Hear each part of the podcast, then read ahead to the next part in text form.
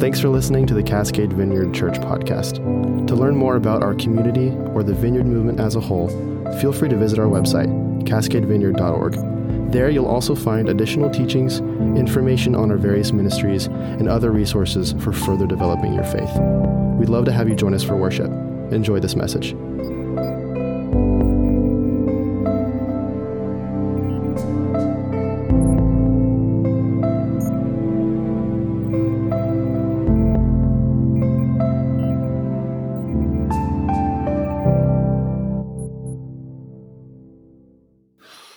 Little follow up on one of Craig's announcements regarding bottle drop.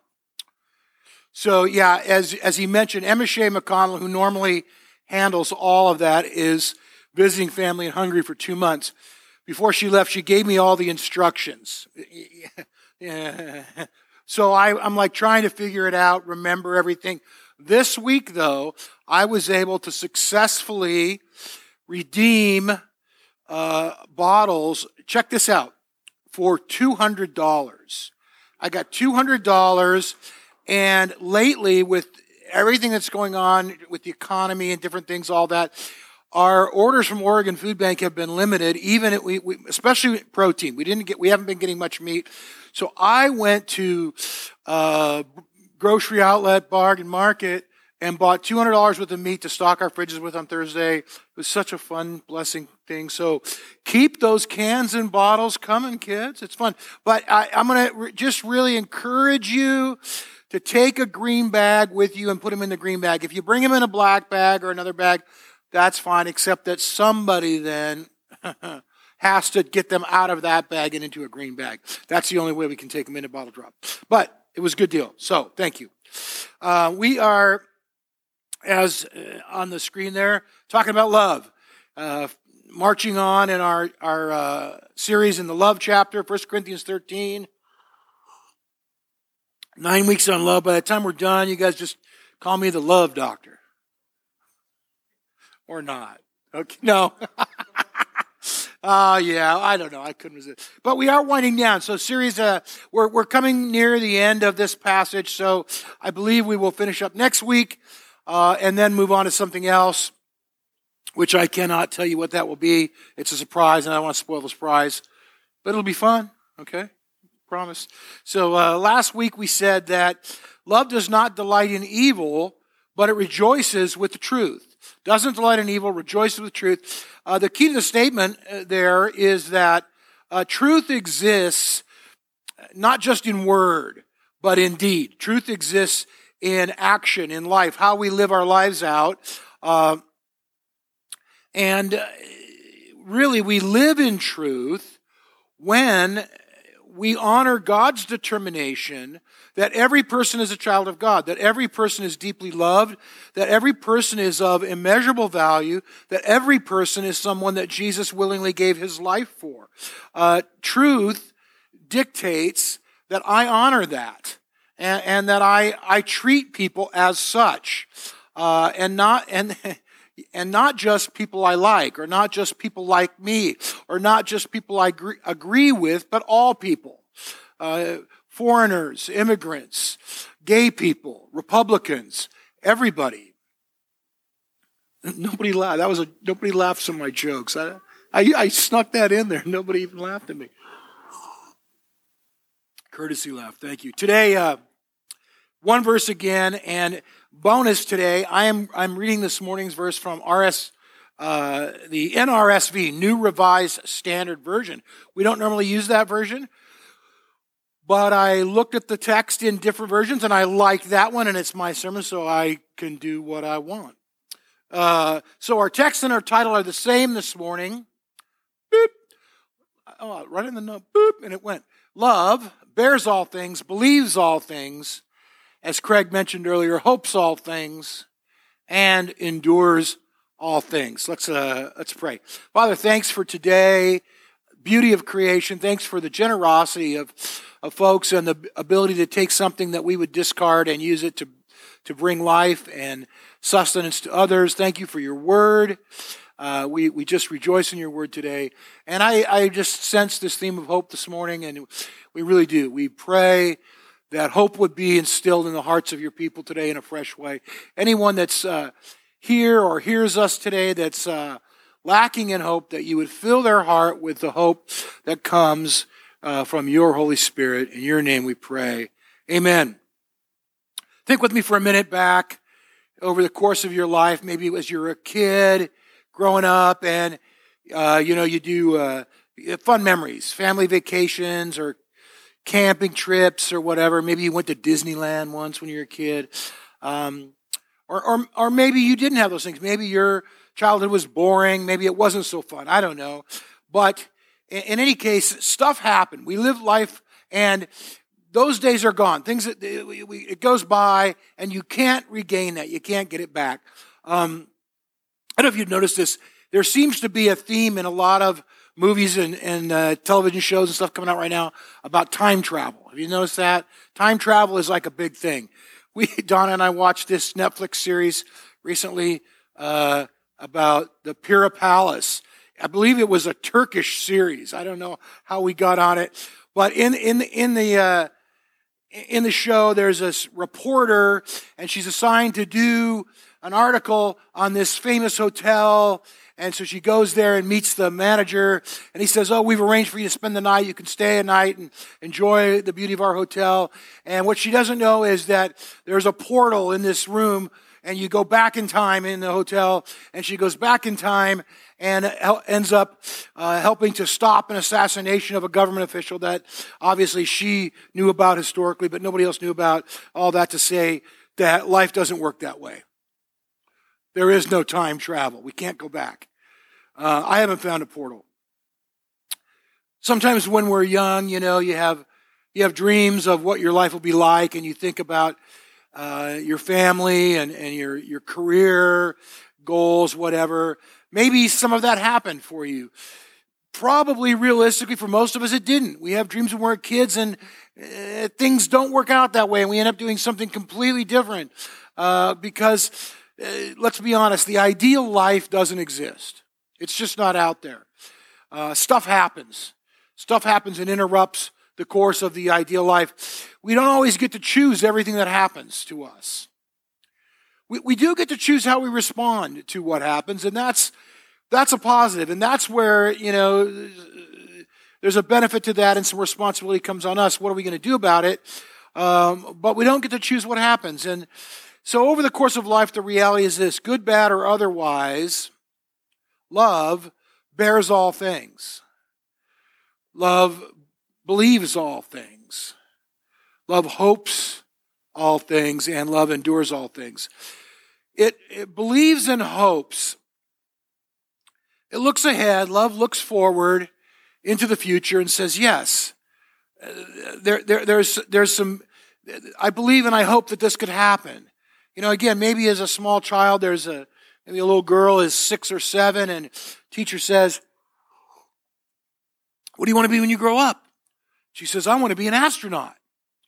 And so maybe, just maybe, that little girl grows up to be an astronaut, and her hopes and dreams are fulfilled.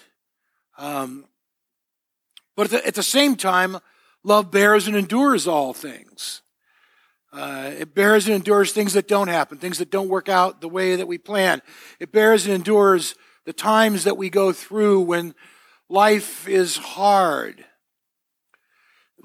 Love lives in tension. There's a tension between those things. Some examples of that. Uh, think about it for a minute. Most of us, we love our families and we look, we look forward to holiday gatherings and get togethers and special occasions. And, and yet, at the same time, those very same times can be uh, hard. They can be stressful. They can be overwhelming. They, there's friction and tension that develops in family life over the course of time. And maybe the, the, we hope and believe, but we also have to bear and endure. You think about our own lives. We, as people, I think most of us, we strive to, we want to grow, we want to learn, we want to develop. We want to mature. We want to be better in life. Those we have goals that we that we establish for ourselves. But at the same time, we find it necessary to really learn to accept who we are today and to love ourselves as we are and to be willing to say, this is who I am. I, I hope to become something else and something more, but who I am today is, is who I am today, and, and I, I accept that. As a Christian, and, and as a, especially maybe as a spirit filled Christian, um, we might have a loved one who is sick, who is diagnosed with a terminal illness, and, and, and uh, so we pray. And, and we, we ask God to bring healing into that person's life. And we might even say, it's a lack of faith on my part if I don't believe that God really can touch my loved one and bring healing to them.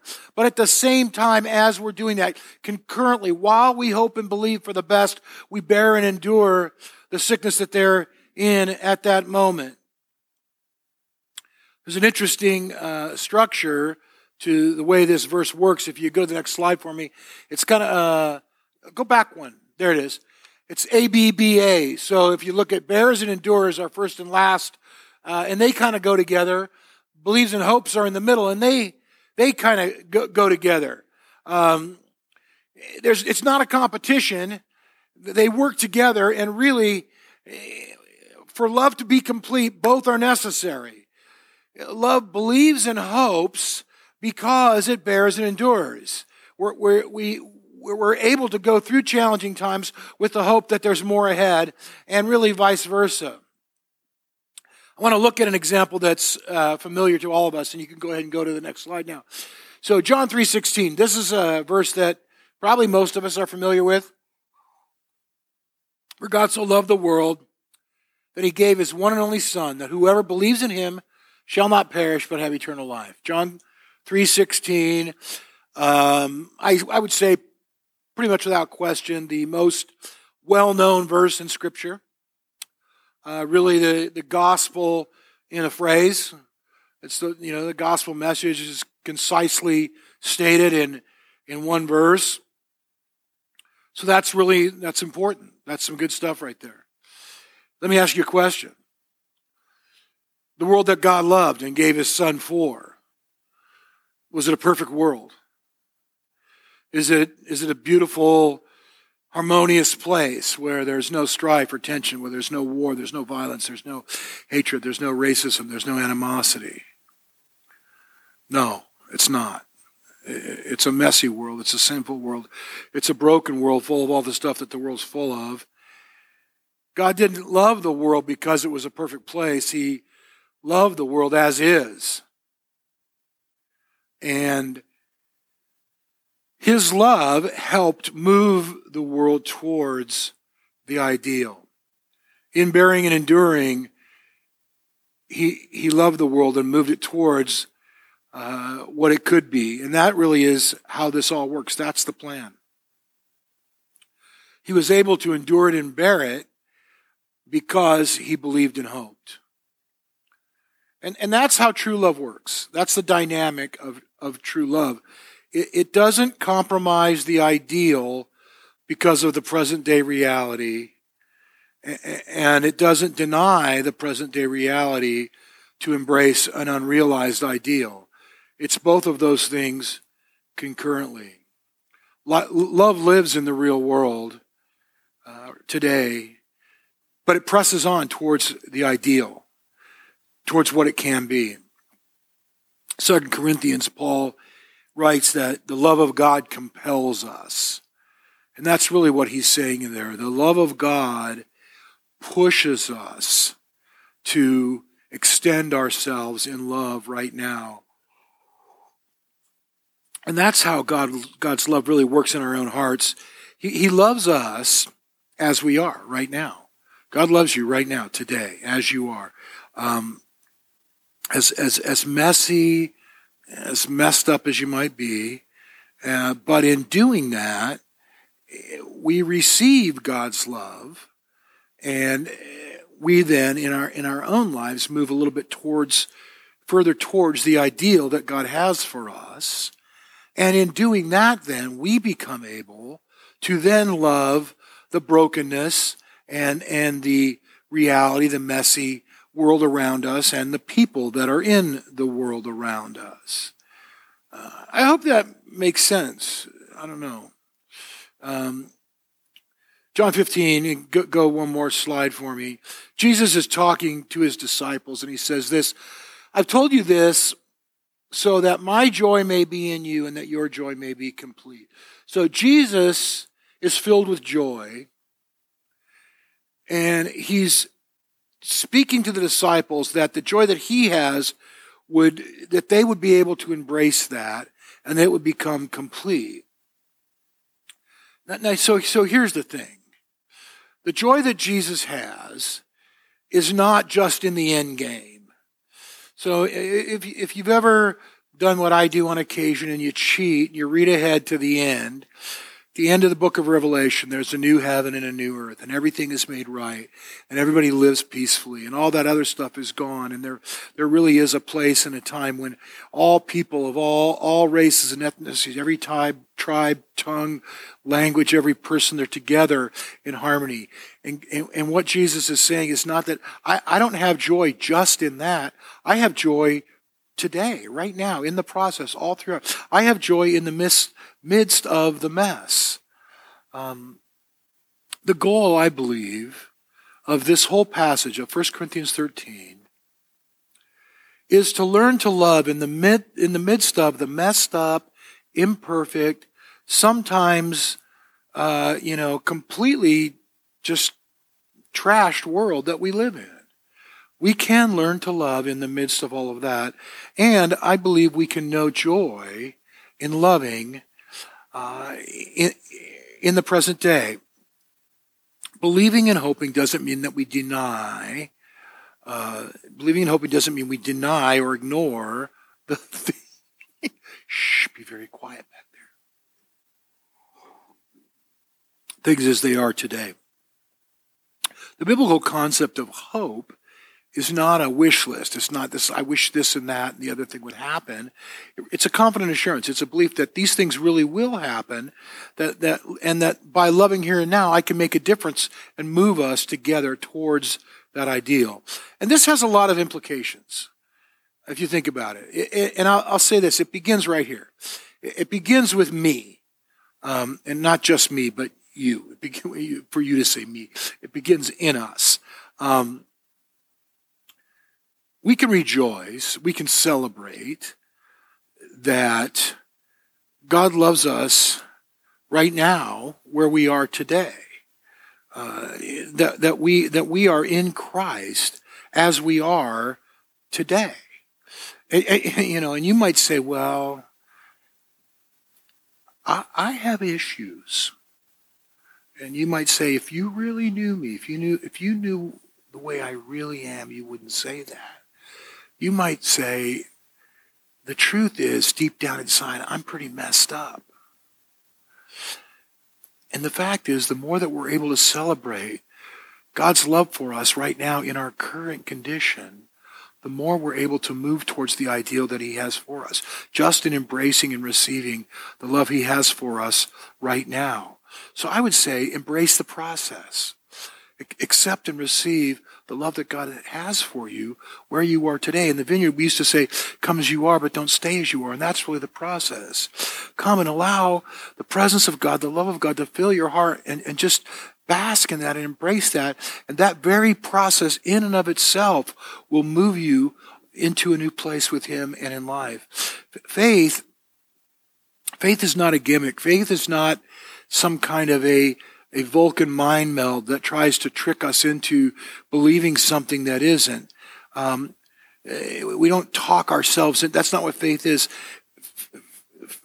Faith, is, is really seeing what God might have for us and embracing that and moving forward.